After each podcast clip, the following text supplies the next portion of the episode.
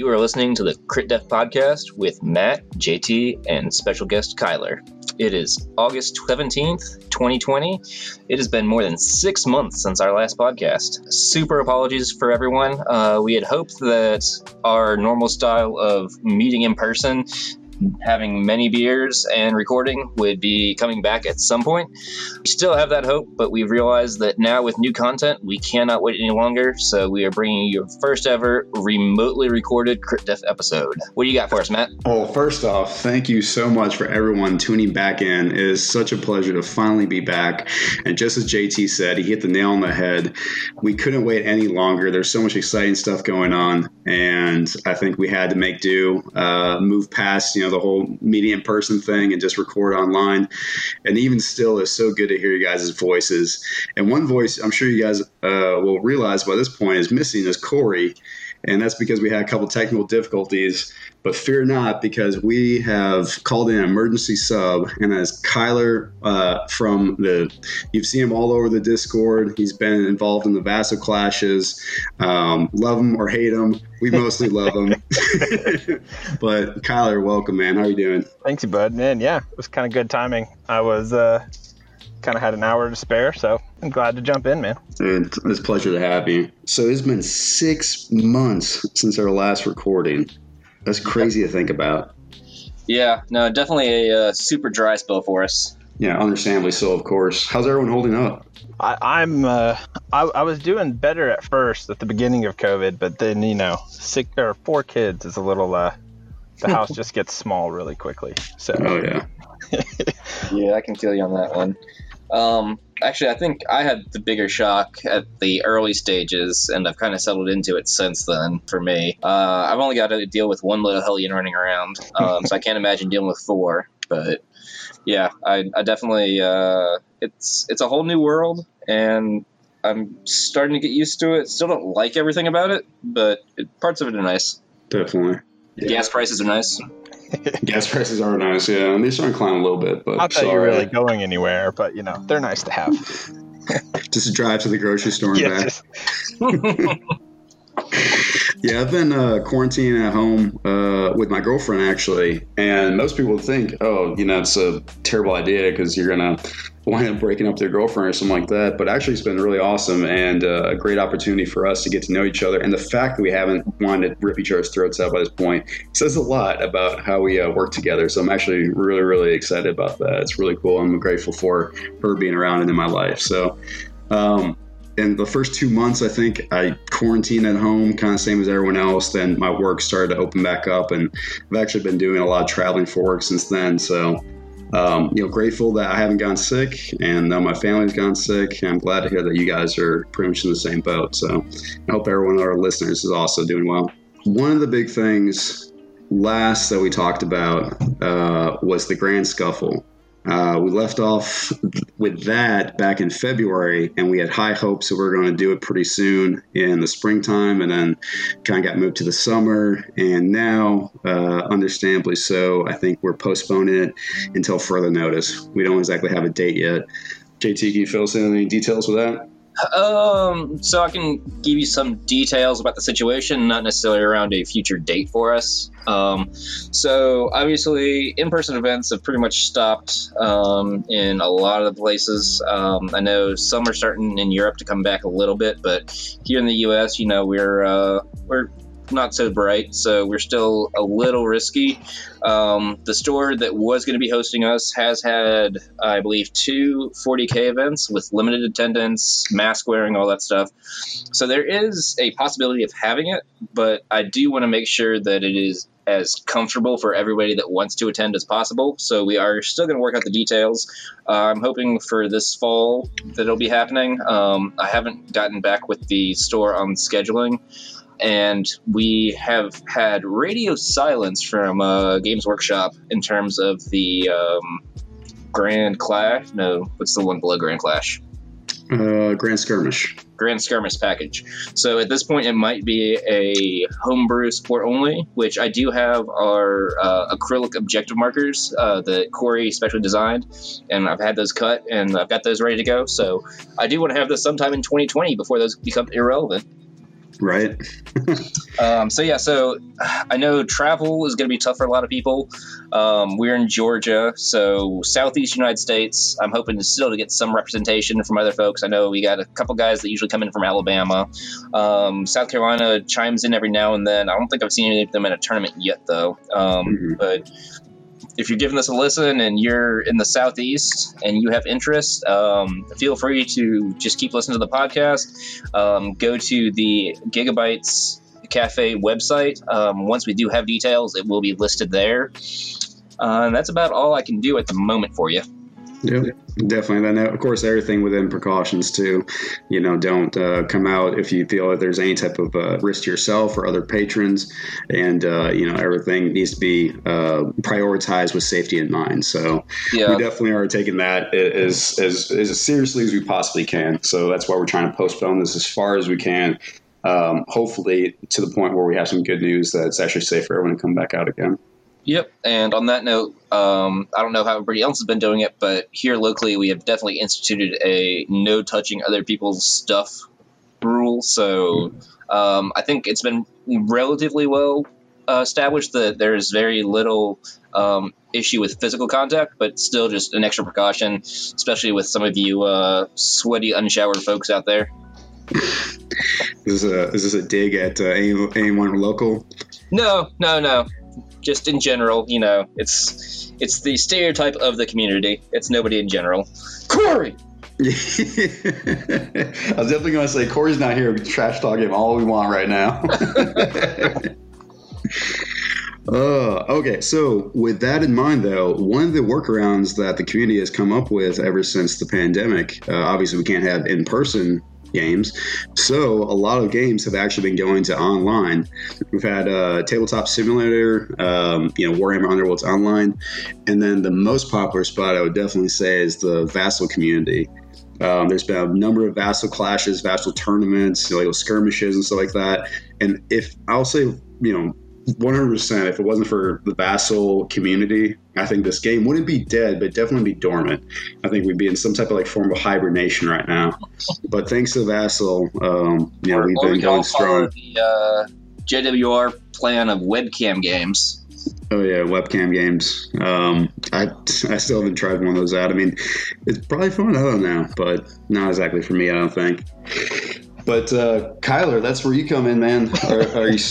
Yeah, they, you know, you've been, been, you. I think you and and uh, Zach have been the most active members of our little, uh, you know, Atlanta meta on the Vassal Discord. So tell us uh, a little bit about that. Yeah, man, I've been having a lot of fun on there. It's been. Uh, I've also I've met a bunch of people, which is kind of fun. You, you hear about them in the podcast, like uh, uh, Jimmy and, and Duncan and all those people, and I've really enjoyed playing people from other countries other play styles coming from other metas. Uh, you just kind of learn a lot versus mm-hmm. you can kind of get wrapped up in, I think, uh, your own local meta. And so, you know, cards that you're so used to seeing slash not seeing, you all of a sudden are not seeing and then seeing other cards. So it's been really, I think, it's brought my game up a lot, I think, playing on there. Uh, being able to just play really good talent um, and get games in that I wouldn't have been able to get in normally. No, I definitely agree. I think Tommy, uh, for people, you know, listeners of ours, I kind of assume at this point, anyone who's listening to our podcast probably is pretty well versed in the game. Yeah. But if they aren't by chance, Tommy Conboy, who's your uh, big name on there? I'm blanking out right now. Well, you got, um, oh, I did too. They just all left me. yeah, pressure. Uh, well, you got all, you got all the Still City guys on Benny, there. Benny, uh, Benny on oh, there. Yeah, That's Benny, something at Benny. Yeah. Benny's yeah, Benny's fun to play. Right, but those guys are great, and they bring these these different perspectives to the game yeah. that you don't normally get inside your own little bubble, right? Yeah. So you come and play the game online, and all of a sudden you see these players, and they're bringing, you know, cards out and, and different strategies, and, and you know, war bands that maybe take a different approach that you would take. It gives you new perspective, and uh, you know, I really appreciate that. And I've learned a lot since you know the lockdown, kind of jumping a few little clashes that I've jumped in uh, here and there. Yeah, I think I've played all but the the Tomes one or whatever it was called. Uh, I was at the beach, so I, I just kind of jumped in some of the voice channels and watched. But not it's been a lot familiar. of fun to play in I, bigger I, I tournaments say, that you may not have been able to get into and kept a good finger um, on the pulse with of, lots of players versus just the, you know Vassal eight community. or nine or ten I or so, you know, players. Have, so uh, it's been I've, fun. I've loaded up the mod. I've played a game or two. I haven't quite jumped into it, so um, I haven't hopped on any of the tournaments. Um, so I'd be curious to hear, Kyler, what's the uh, the biggest change from our local scene going into the Vassal is the main place that we play now? Um, what, what's the biggest difference that you've seen? So I think probably is the the lack of aggro play. I feel like uh, I feel like we all played pretty heavily on the aggro side. I think maybe as Americans we just play a little bit more aggro, more Rippas, Thundrik's, um, aggro, Man Trapper versus you go into a lot of there's a lot of control. Seems to be a lot of like tomes is pretty seems to be pretty popular within mm-hmm. within the Vassal meta. Uh, lost pages, curse breakers. I know we kind of not shun curse break players, but um, kind of, we kind of do a little bit. But you, you, definitely see, I guess, what you would think of as more more meta decks than yeah. you do. Mm-hmm. Whereas, like we were playing things like if I was going to our clash, I'd bring something to deal with profiteers. Um, I'd bring something to deal with Rippas. I'd bring something. Reaver, reavers. Yeah, reavers. yeah. something you know aggro. Uh, and I'm, I would probably bring, you know, Iron Soul, something like that for the fun of it. But on there, you have to get you have to get way more creative. You have to bring stuff for people sitting in the back for objective play. For a while, I was playing Mirror Move because I was seeing so many Thorns of the Briar Queen. So I was trying to bring Mirror Move to counter Parklav so it's just a completely different. I, I, say completely, but it's just a different, different mindset you have to go into with these tournaments of versus where we were. I think before COVID hit. Definitely. No, that's actually really good insight. Yeah. Yeah, I was gonna say it'll be interesting to see how what you've how you've changed comes back and meshes with uh, what we've got now. Um, obviously, there's going to be a huge difference with all the uh, new pieces that are coming out, but we'll leave that towards later. But I think just based on those changes in opponents, metas, like it's a global meld at this point. Um, it'll be interesting to see what that does to the local metas um, as it trickles back into them. Yeah, yeah it will be. I, I'm interested to see if the the decks and the the kind of the cards used within the vassal meta will trickle down into the local meta, or if you'll kind of just go back into your local meta um, uh, and have to adjust for both metas. Um, depending on where you're playing. one well, thing I'm wondering gotta... about, sorry, like one thing I'm just like this just image popped in my head. Like imagine being like that guy that just like doesn't plan any of like the online stuff. You've been sitting out this entire time right? And then you, you finally come back. We'll say like you know sometime in the late fall, winter, whatever it is, we finally get back to some live games. And you go into like your local store, you got your new war bands with you, all ready to go, and then some guy comes in there with this freaking meta deck that he saw on Vassal and just like annihilates. uh, yeah, it'll be, and, and, I think too that the the thing that's a little bit different on um, what Vassal, I know it, and this probably is what helped my game the most or has helped my game the most is for players like me who aren't necessarily able to get every warband, own every card. Um, every player has access to every warband, every card on Vassal, and so players like me who are trying to build decks by piecing it together with, um, you know, this card or that card, taking cheap man's cards and stuff like that, mm-hmm. now have access to the exact card they want. They can, I think, learn to build better decks. Um, and so I think players who have been playing on there um, will come out a little stronger. They'll understand the game. They'll understand how the cards will be used against them um, as they're they're using it and seeing it more. So I definitely I definitely agree. Yeah. JT, you haven't been on there. I have not. Um, I've been keeping my finger on the pulse pretty tightly. I just I, I haven't been able to draw myself into many games. Yeah. Is it the interface or like what like what's turning you off from it?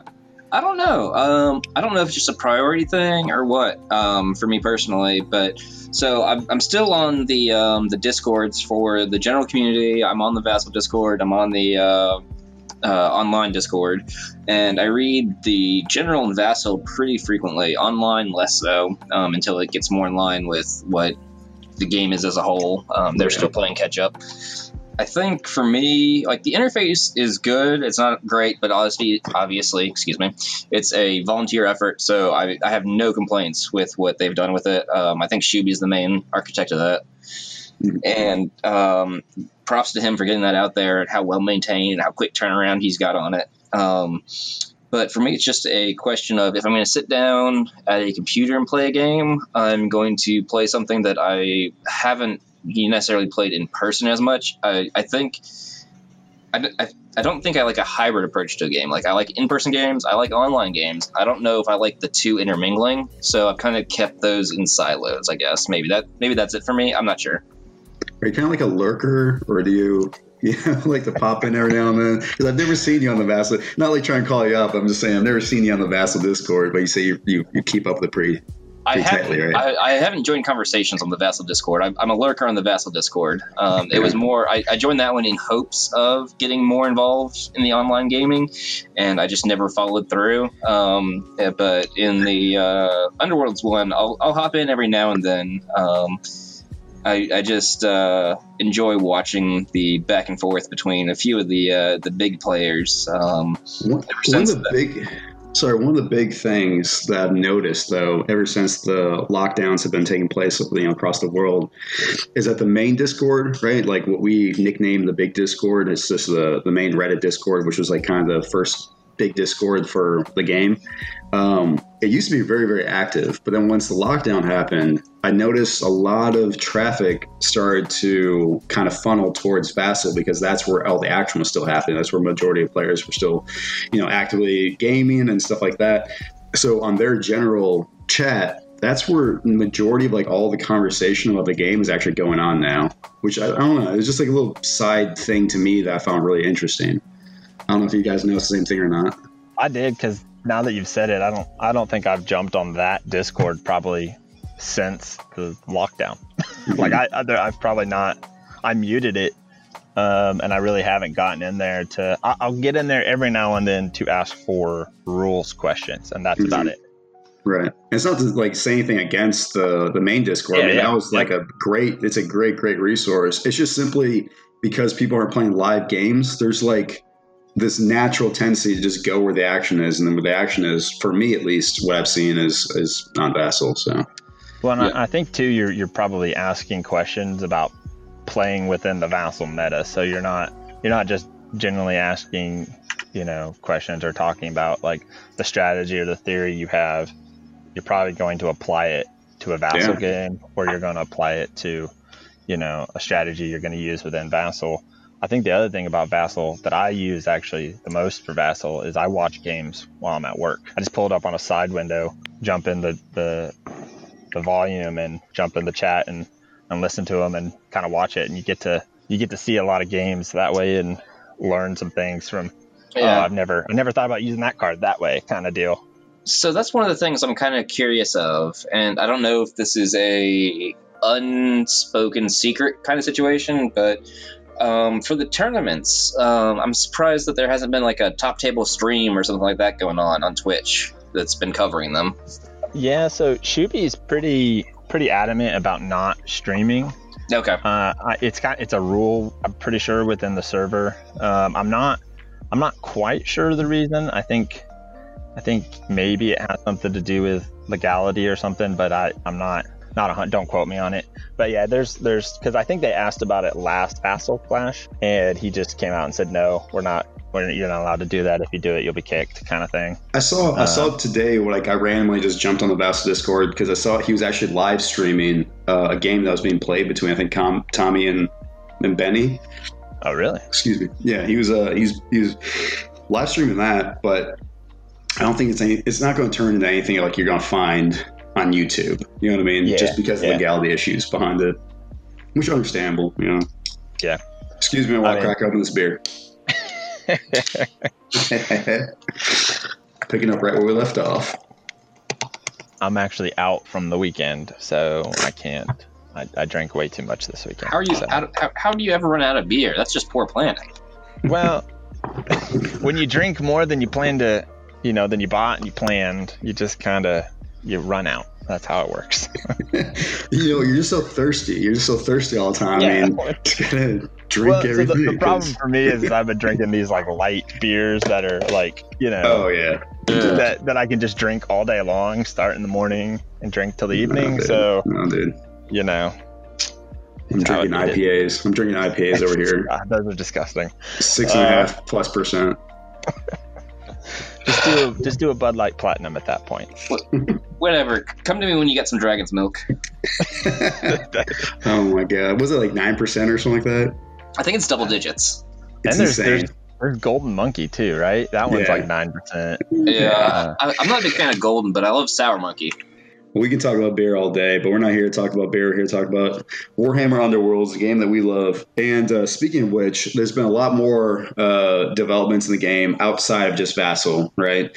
Uh, one of the big things that we kind of need to retroactively go back and talk about, just at least for a moment, is the update to the far list, right? The the forsaken and restricted list. We're not going to beat this, you know, dead horse because I think a lot of other content creators have already went over this stuff and people have already listened to stuff. And good on them. They have some great content out there. If you want to check out more in depth analysis, go and check out and the other plethora of, of content creators stuff out there.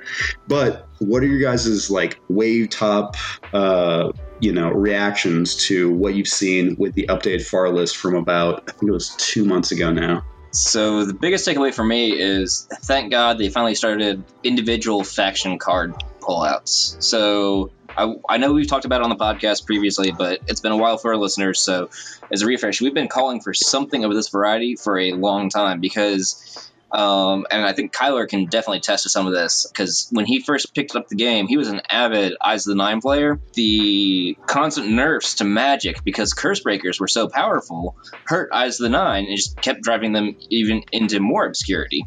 So now that they've broken that seal, they've started looking at faction specific cards for Forsaken and Restricted. Um, I think it opens up a whole new avenue that um, the balance, well, it's going to get more complex um, because you're going to have to track things not just universally but in faction.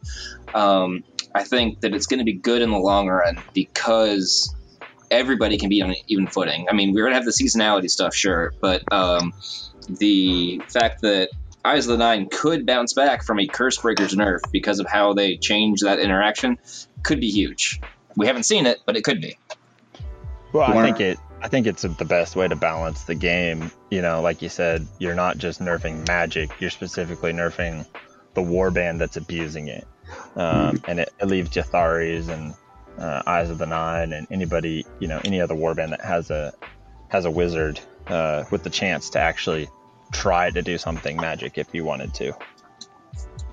Yeah, I definitely agree. I think I think targeting faction specific cards is one percent the right route to go. And it always surprised me how you know the community sits here and we talk about what they should do, what they should not do, blah blah.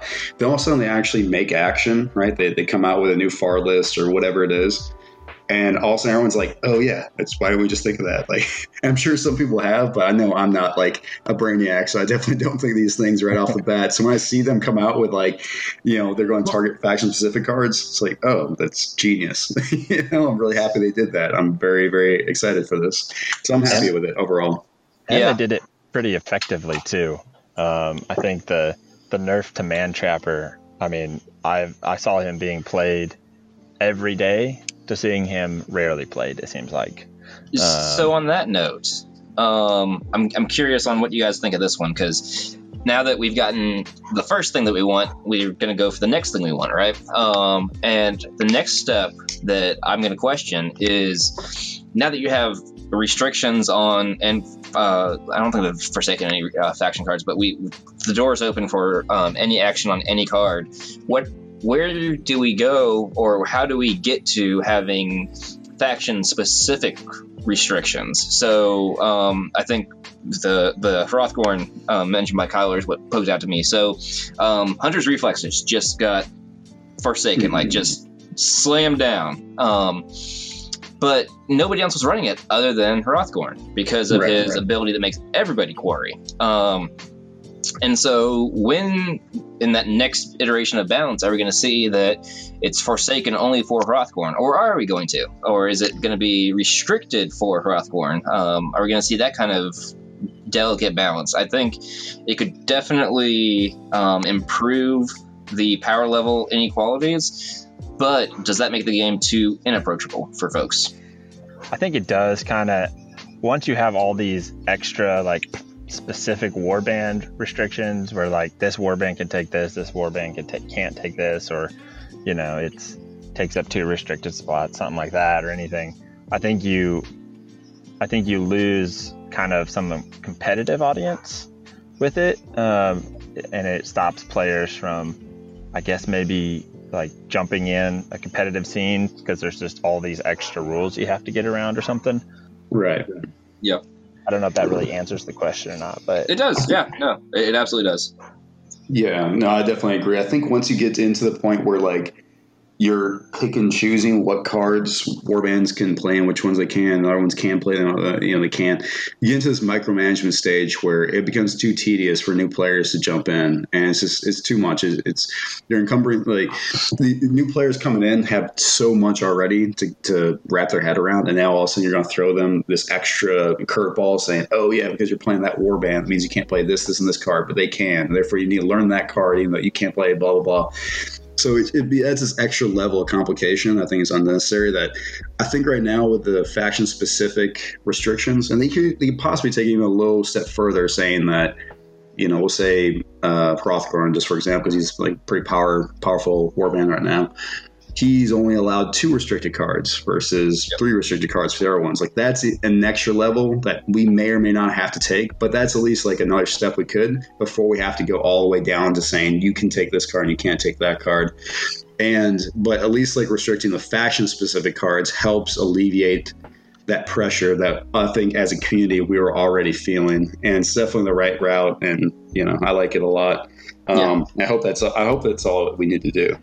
Well, and I don't think they've necessarily banned any cards that weren't, you know, I, like you know the the one they banned for for Mantrapper because of Mantrapper. Uh, he was the only one taking it, and it just made him it made him ridiculous, and it, it caused him to stop pretty much any other player's reaction after they they activated. So I'll, I'll just interject here and say that JT was playing that card with his Hrothgorn deck last uh, clash that we had at Gigabytes oh, back yeah. when we actually had live games, and I beat him with my Skaven.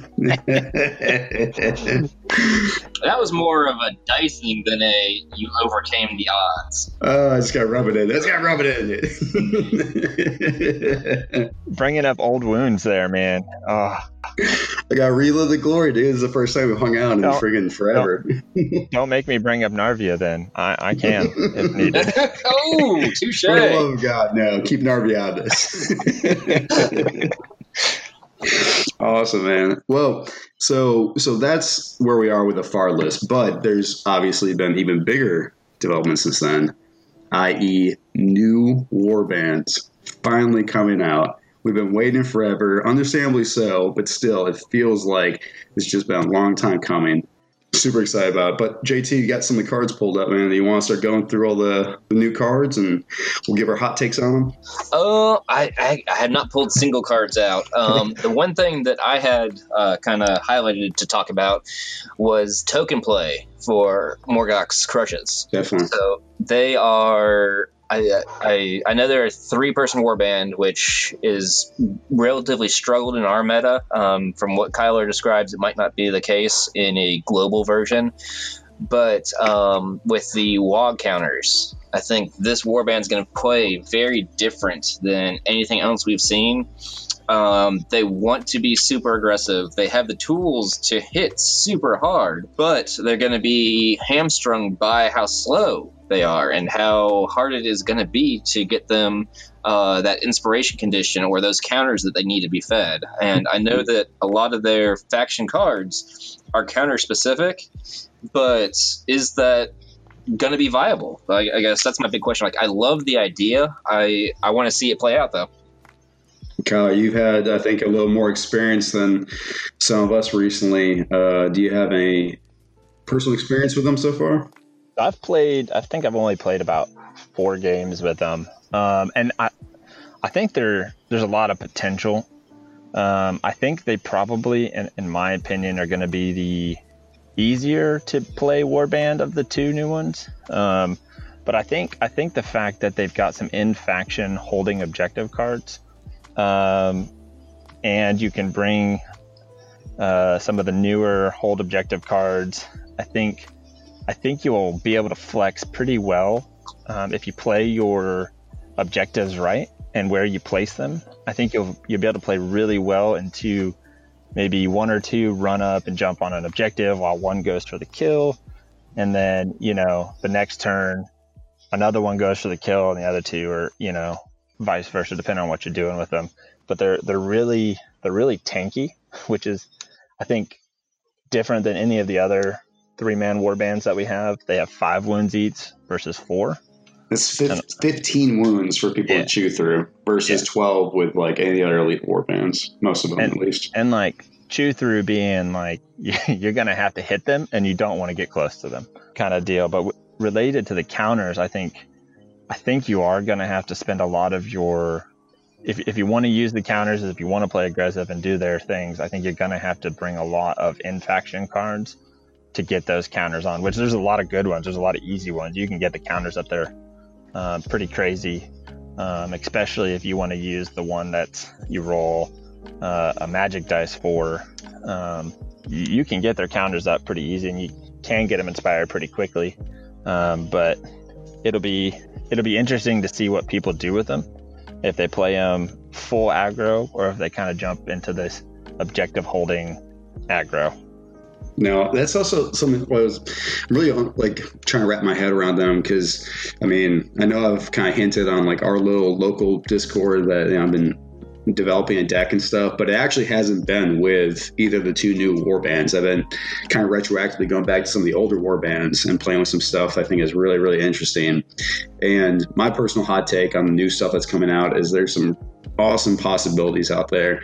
But with that said, I still haven't jumped into the new orcs, right? The Krushas, and I haven't jumped into the blade coven yet, which is hearsay because, or, or uh, heresy because uh, I'm such a fan of fast aggro, and I feel like the blade coven should fit right into that. But, but yeah, JT, yeah, what do you, I, I am a little bit surprised, Matt, that you haven't jumped into them because well, I will. Kinda, they've got that mix of like reavers with um, the hunt and um, that you like. So they're they're they're a really interesting warband because I think there's there's a lot you can do with them, and I think they have some really cool um, aspects to them, and so they just have lots of options. But they're also made of glass, essentially. Um, it is kind of like having, you know, if you if for those who have played Eyes of the Nine, it's like having a bunch of the twins running around. Um, yeah.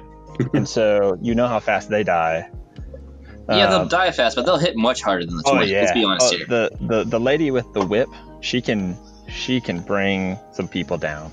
Um, she can she can destroy some people. Um, I I, I know we want to focus on the orcs first, but on the the elves, I just want to say that their sprue color is the most beautiful sprue color GW has put out yet. I actually have a plan for painting them. I'm thinking about doing like uh, Wakanda ladies and uh, having that maybe maybe taking their hair off and making them all like bald. and, and doing the whole uh, Black Panther style uh, nice. lady fighters. That would so. be sick. That would be awesome. Definitely want to see that. Um, but so back on the uh, Krushas, um, I get. I, I, think one of the things that's going to require an immediate um, errata or FAQ of is how you spend your tokens. Um, because so I know that there. I, am trying to remember, and I can't off the top of my head, and I can't scroll fast enough um, to get through all the cards. But there's one card that or one objective that is uh, can't remember if it's a surge or a um, end of phase, but score this if you've uh, spent so many tokens. And so my question is, um, for all of these to a minimum of one, can I spend four tokens to reduce your whatever by three? So you might be thinking of Waaagh Unleashed scores in an end phase if you remove four or more Waaagh t- uh, counters from yes. friendly fighters cards in a previous phase. I don't. Yeah, I don't. I don't really know. Uh, so say that again, just because I'm trying to wrap my so, head around your question. Yeah. So um, let me pull up the cards real quick. I, I think what you're you're kind of asking, JT, is like the the cards that say spend a up to one to bring down one damage for each one you spend. Can you spend over what damage would be coming in? Exactly. Right? So, um, Berserk Fortitude. So, reaction play this during an attack action that targets a friendly fighter before the deal damage step. Remove any number of Waaagh counters from that fighter's card. The attack action has minus one damage for each counter removed, to a minimum of one. So the phrasing doesn't imply that you can only remove counters to take it down to one. It just says that it can only be bottomed out at one. So mm-hmm. what's what's the play there? Um, so I think that's going to need some real quick clarification. That was one of the things that caught my attention when I was first going through the cards and how tokeny are. So you're saying, let's say, like for instance, a, a, you know one of the orc fighters has four tokens on their card, and someone tries to attack them. You play Berserk Fortitude as reaction, and during that you remove four tokens off their card instead of just one, right? Yeah. We're saying you remove all four of them. Can yeah, you so, score I mean, Waaagh Unleashed? Is that what you're saying? Exactly. Like, can you is the question? Because um, we haven't had this situation where there's an advantage to overspending on a resource because our resources have been so set in stone as mostly cards. There's a few tokens out there this season, as it's a new mechanic this year or this yeah this year, um, but we haven't seen it in this light yet. So I want to see how they envisioned it from the rule set because I think well rare um, it could be possibly open to abuse. Well, Berserk Fortitude says uh, negative one damage for each counter removed. So therefore, if you remove four counters, you can, you know, mathematically reduce that by four damage as long as you get down to negative one. So like I see what you're saying. Like let's say like it's a two damage attack.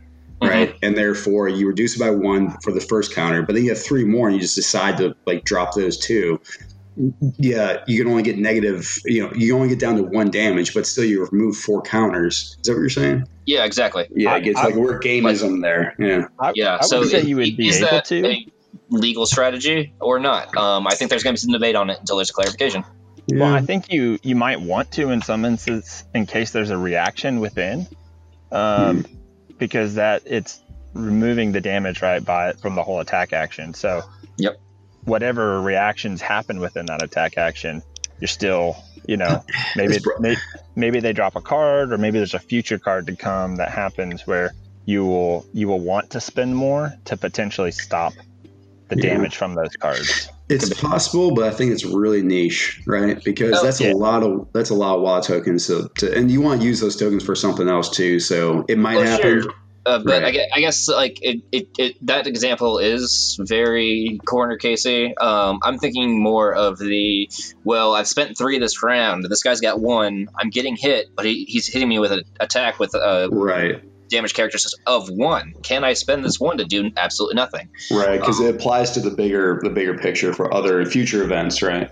Exactly. Um, so I, I, definitely think that that's going to cause a little confusion in edge cases, and right. that's a fair analysis. Um, mm. So that's definitely there. Um, and then on the on the flip side, there are I know one of the fighters, and there's at least one ploy that is um, you can use tokens to up your damage characteristic. And so I think that this isn't uh, rules uh, gray area, but that's going to be very interesting in um, mingling with things like potion of constitution, because you can you can up the damage to overcome it, or you can um, do it before and you can make them judge whether it's worth it. It's going to be an interesting play back and forth. I think that's going to bring a definite uh, poker aspect to that interaction there's a lot of reactions with this warband. I think with both warbands actually, there's a ton of reaction cards, and that's obviously I mean reactions. I think are the most complicated part of the game. So as a top level player, you're going to have to be very well in tune with where those reactions lie, where the reaction windows are, and you know what blocks what. You know what can what can do this for you, and blah blah blah. Uh, I think no, I definitely think you you have your finger on the pulse there. There's something there to be to to, to look at. So that's pretty cool. Um, one other note on the number of reactions um, that as I was reading through a lot of the reaction cards, they are getting better at narrowing down the window. Mm-hmm. So at the beginning of the season, we saw they introduce the diagram of the phase of this, this, this, and even into subcomponents within the attack. And now you see things like play this during an attack, dot, dot, dot, before the drive back step. So it is like almost crystal clear at which happens. So you have before steps, you have after steps, and we're getting to a very well defined reaction windows, um, which is mm-hmm. definitely something they struggled with prior to this season. Even this warband, uh, it hadn't been great. Definitely. Now, if we could just get the art to not all look the same, so you could tell which card was which and what reaction you were going to use, that would be great. That's my what point is there to alter it at that point? I mean, how, how else do they get, get your money by through events? Oh, that's true. That's true. So, all right. Um, should probably switch over to the Blade Coven as well to cover a little bit of their playstyle, their cards, and things like that. Well, I mean, honestly, like with the with the orc stuff, I mean, just just to go back just a little bit, like it's really interesting how they released these two war bands as the last two war bands. I think there's a little bit of echoes there from season one. There's a little bit of echoes there from season two. How they kind of saved the best for last, right? We had um, the Farstriders and uh, uh, Magore's Fiends in season one. Did you just had, call the Farstriders the best for last? Well, I mean, there's a lot of players. I can't play them very well, but there's a lot of players that play them really well. I'm not saying I'm good with them. I'm saying other people are. Right? but Magore's Fiends definitely were strong back in season season one. And actually, no, I'll take that back, JT, because back in season one, no other warbands really had season. Uh, uh, sorry, range three attacks besides Farstriders. Am I correct? I'm trying to think now. Actually, I don't think so. Range three, not natively. I think uh, I want to say Shady Glass Darts were out there. I can't remember or not. Uh, yeah, I think Dark Darts came out with the F- Magore's Fiends expansion, but yeah, Shady Glass Darts might have been out. I can't remember, but either way, like there really wasn't any range three stuff. There wasn't. That, that just kind of swung us towards swarms over the three models at that time. Yeah. But then, and in season two, you had um, uh, the Profiteers, right? And then you had Ylthari's Guardians. And at the time, both those warbands were extremely strong because there was so much like stuff that was coming out for magic. There's so much stuff that was coming out for ranged attacks. And both those warbands, if you remember, actually, we went into uh, the ATC, uh, the the team tournament in in Tennessee. Uh, this time last summer, a little bit before this last summer, and we just I won't say we got owned because we never get owned, right? But we definitely uh, didn't win the ATC because we weren't really prepared for the people that were taking advantage of all those different uh, you know war bands and the stuff that came out for them. So I think right now it's really interesting looking at yourself. The, I mean, Josh Corey and I did pretty well. Uh, well, or whatever. just, just drink those sorrows away, man. yeah, I'm just okay. But moving on because I don't want to live in the past. All right, I don't live in the past. but uh, with with the two new stuff that's coming out with the the new orcs and uh, the Blade Coven, they definitely offer a lot of new things that I don't even think the other war bands in season three have had so far. I think the orcs are just like outright the most aggro. You know what I mean? Like even even Rippas, I don't think out aggro them. At least not initial, you know, view. And then the Blade Coven, they have such a flex capability that I'm not even sure that you know, maybe, well, obviously the Grymwatch, I think, were overtuned when they originally built them. So I think they have a very good capability to outflex them. But since the restrictions, since the far lists have come out, you know, and updated, I think Blade Coven probably are the most flexy at the moment as far as season three goes. So it's kind of interesting to see them both come out at the very end. It, it definitely is. Um, and on that note, I, I, I don't want to spoil conversation, but um, there's a certain card uh, having to do with objective holding that definitely feels like it was designed for Grymwatch. Um, and might have been one of the reasons that, the FAR hit them, um, other than their current meta status, um, a little harder than seemed proportional um, because uh, of the doors that would have opened. Um, so I think this is another insight into um, the season design perspective and the release order and how that plays. It's interesting to see um, retrospectively uh, how the designers plan the stage of the cards, like what universals would and would not help what warbands, um, and thus in which release were they packaged? Did they come out before the warband, with the warband, after the warband? And then watching the reactions of the community and the designers uh, through the FAR and the errata. Um, before and after everything hits and it's been used and abused. Um, so, uh, as a total games rule nerd, that has brought me much excitement. Um, and so, I, I think they are improving, but there's definitely still room. And whether the time span um, that some of these had been out there and overused before they got changed. Is that uh, pandemic related? Possibly. Um, so uh, I, I, I, can't say for sure, and I can't judge the d- design decisions based on around everything that's happened this year because it's been hell for everybody. Um, you know, chaos has been sown in everything from manufacturing to jobs and all that. So um, we we don't have a crystal clear idea, and we can't even presume this year with stuff. Um, but it's it's definitely one of the finer aspects of critiquing the releases is watching those plays as they commingle with the previous ones. I definitely agree. Kyle, you got anything to put? I, I think you're you're speaking about like Glorious Triumph, JT, right? Um, yeah. Gloria, I, I I think Glorious Triumph Two is also probably designed for just about all the objective warbands with it is interesting to see it come at the end of of the season when all also all the destructive stuff comes out mm-hmm. and so i think that gives it kind of levels out the play for there may only be two objectives left on the board and glorious triumph gives people still the ability to score supremacy um, yep. and, and things like that also gives a good hard counter to uncontested which was running pretty rampant, I think, through uh, a lot of of Vassal. It seemed like, yeah. In a lot of the games I played, you just I was getting so annoyed with that card. You always had to be on an objective at the end. Yeah.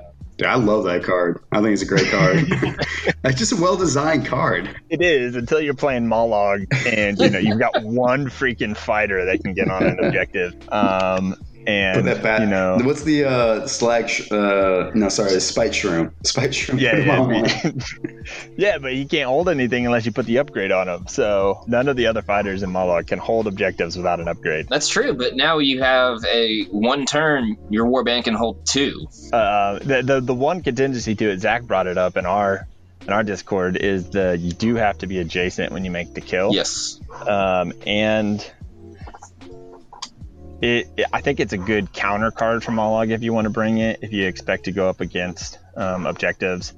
Um, but I don't. I, I looked at it and I've actually tried it. I don't think it works with like path to victory or anything. I think you just you have to have the two at the same exact time plus make the kill adjacent. Mm-hmm. I think limits if you're going to play that style. That's a side tangent, but I think I think Glorious Triumph coming out with all the destructive play um, kind of seems it seems like a good time for it to come out. That's definitely true. I, I, I agree with that. And I think, I know this is stepping back a few sentences, um, but I definitely think that in anything that has a season and staggered releases, whether it's um, Magic, whether it's an online card game, um, Hearthstone, um, whether it's Underworlds, anything that has that type of competitive scene with the rotations and the designers know it. Um, I think it's a very popular trend to put the most powerful cards in the last piece of the season so they will be in rotation the least, um, is what I've observed at least. That makes sense. Yeah, dude. I really think that some of these new releases, I think, play very well into the current uh, metas that were already you know prevalent. I think Path to Victory, uh, you have you know Glorious Triumph, like plays beautifully in that card, right? I think Path to Victory to me was the, my favorite card of the season because it's so well balanced. It's a two glory objective that actually makes you interact with your opponent, and it's, it's I don't know. To me, it's just a great card. Um, Glorious Triumph plays very well into that, but also opens up a couple doors for uh, some weird interactions. I don't think the game designers really intended. One of them being, uh, I know we've talked about this on our Discord, which is the uh, coveted spoils argument, and then uh, yes. uncontested argument too. So, like, if you, you know, if let's say like all the objectives are destroyed, right? Can you score coveted spoils if Glorious Triumph is in play? I don't think you can, but it's still up for debate. It's just one of these weird interactions. Um, can you score uncontested uh, if Glorious Triumph is in play? I think you can. Or sorry, can, I'm sorry. I think you cannot if you like the opponent's trying to score uncontested and you have Glorious Triumph. But still, it's like it's one of these weird cards. Like I don't really know.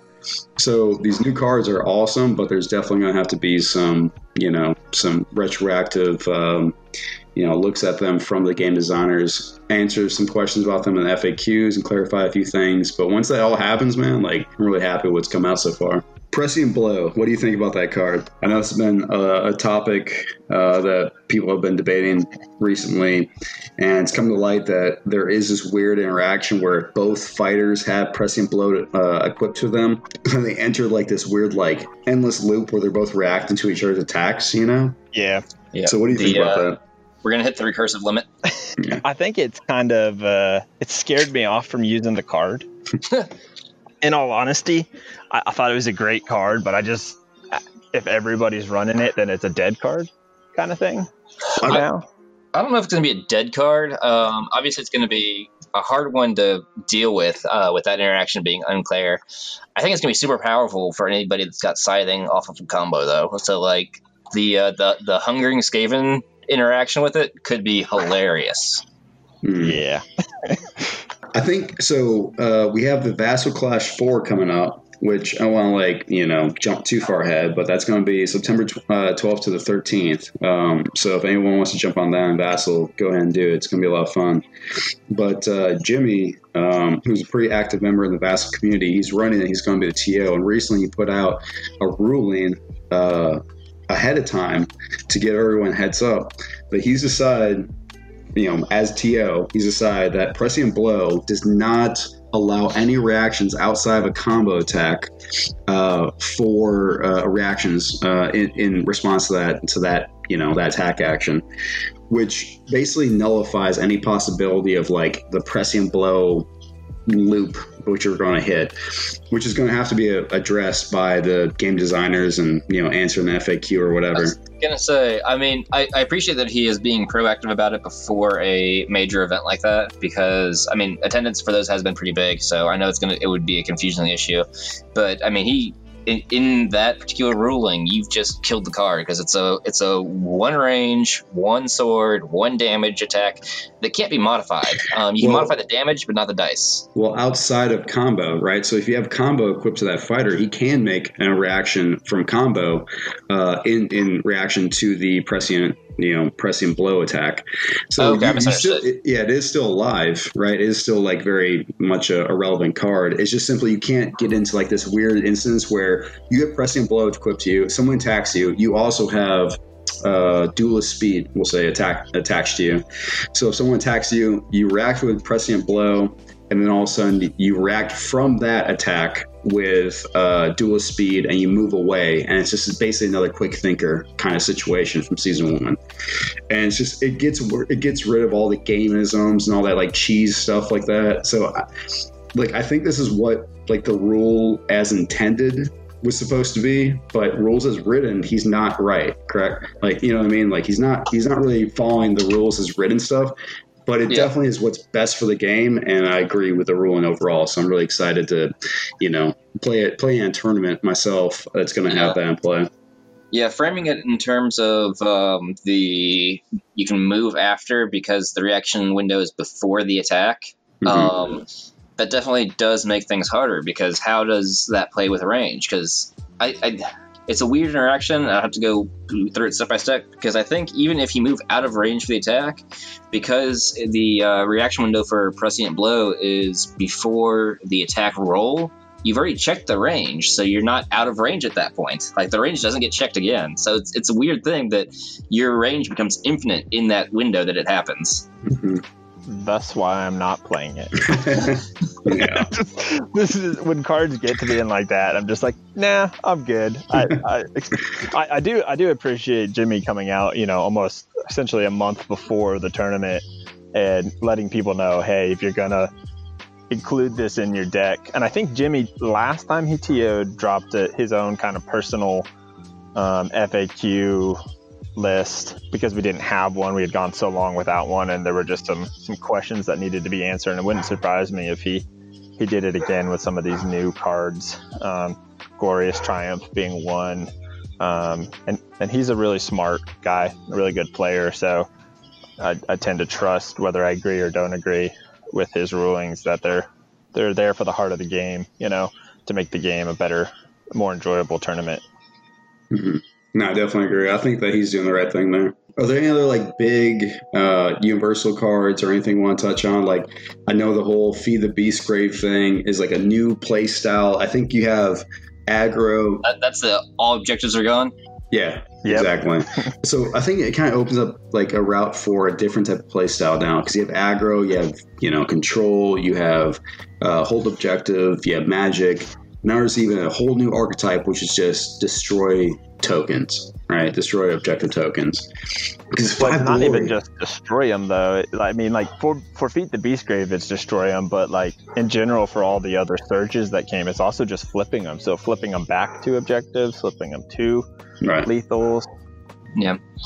Yeah, I think one of the the things that has I, I don't think it's been addressed in any of the erratas or FAQs to this point that with that playstyle being introduced as a big glory scorer um, is going to be how do you count zero objectives on the board? So um, there are a couple of them that are uh, I can't remember the one, but Ylthari's loved it. It was the hold all the objectives in one player's half.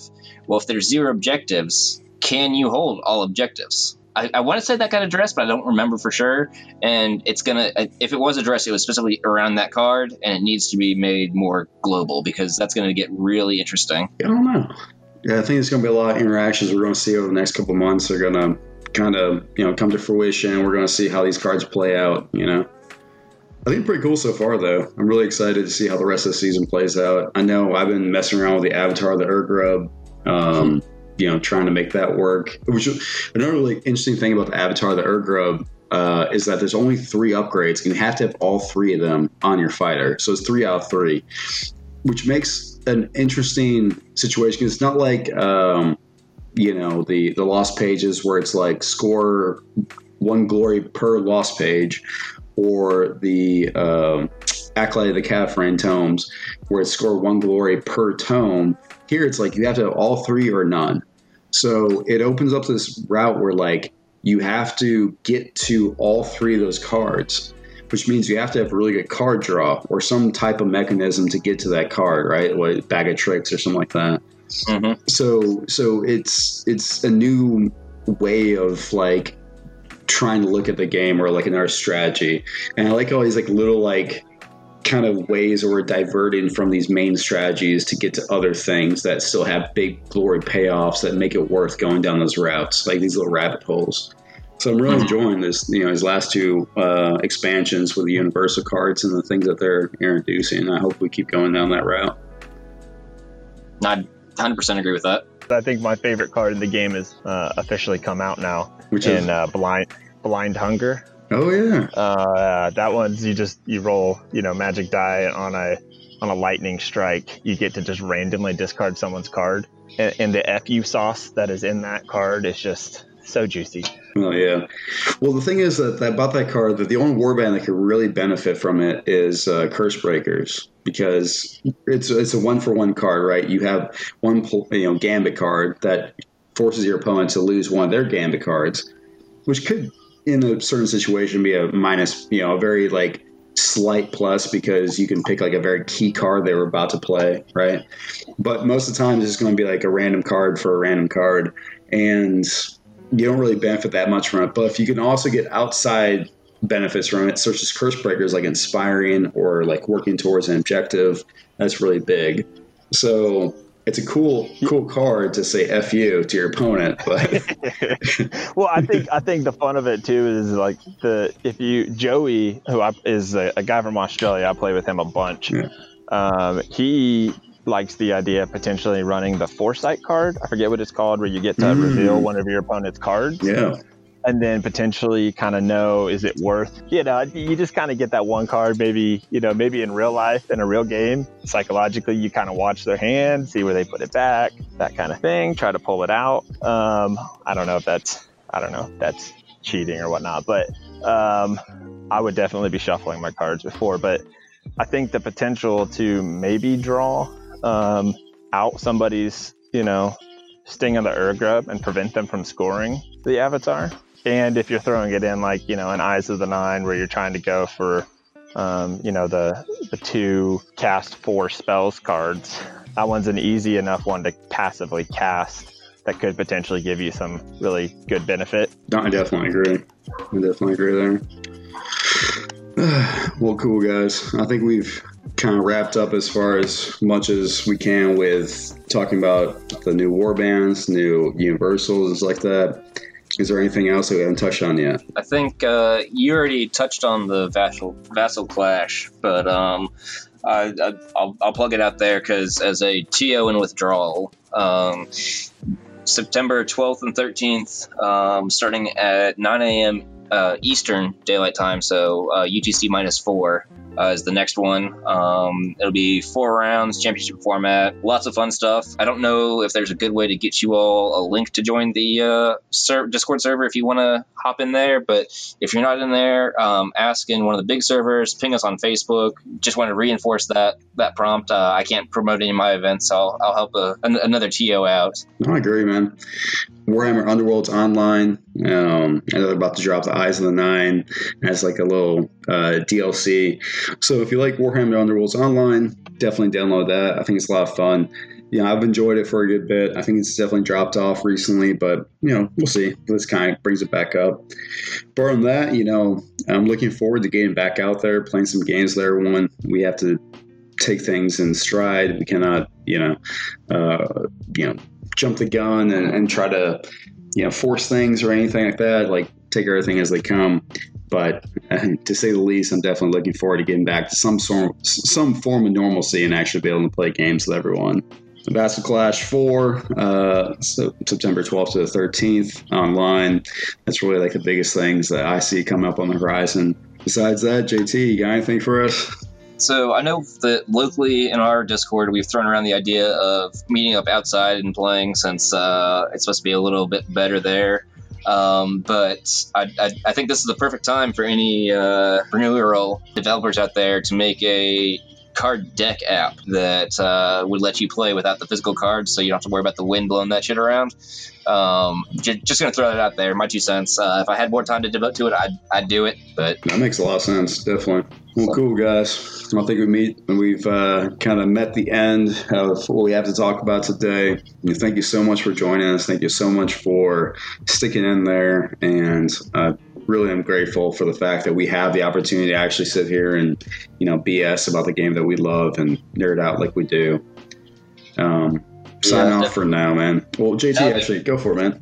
I was gonna say now that we've broken the uh, proverbial non in the same room seal, let's uh, let, us not go six months again. Um, so yeah, so on that note, uh, this has been the Crit Def podcast with Matt, JT, and Kyler. Um, unfortunately, Corey wasn't able to be with us, but he'll be with us in spirit as he edits this anyway. Um, Which is going to be like at least like another three weeks before it comes out.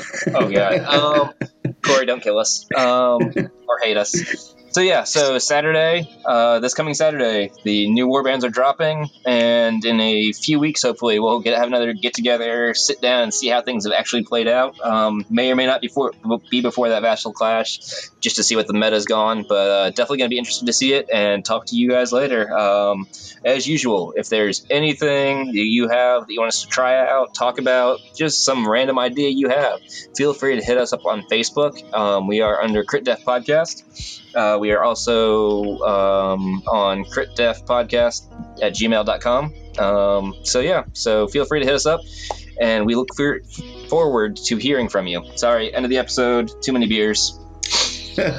Never too many beers. All right, guys. Well, thank you so much for tuning in. Take care.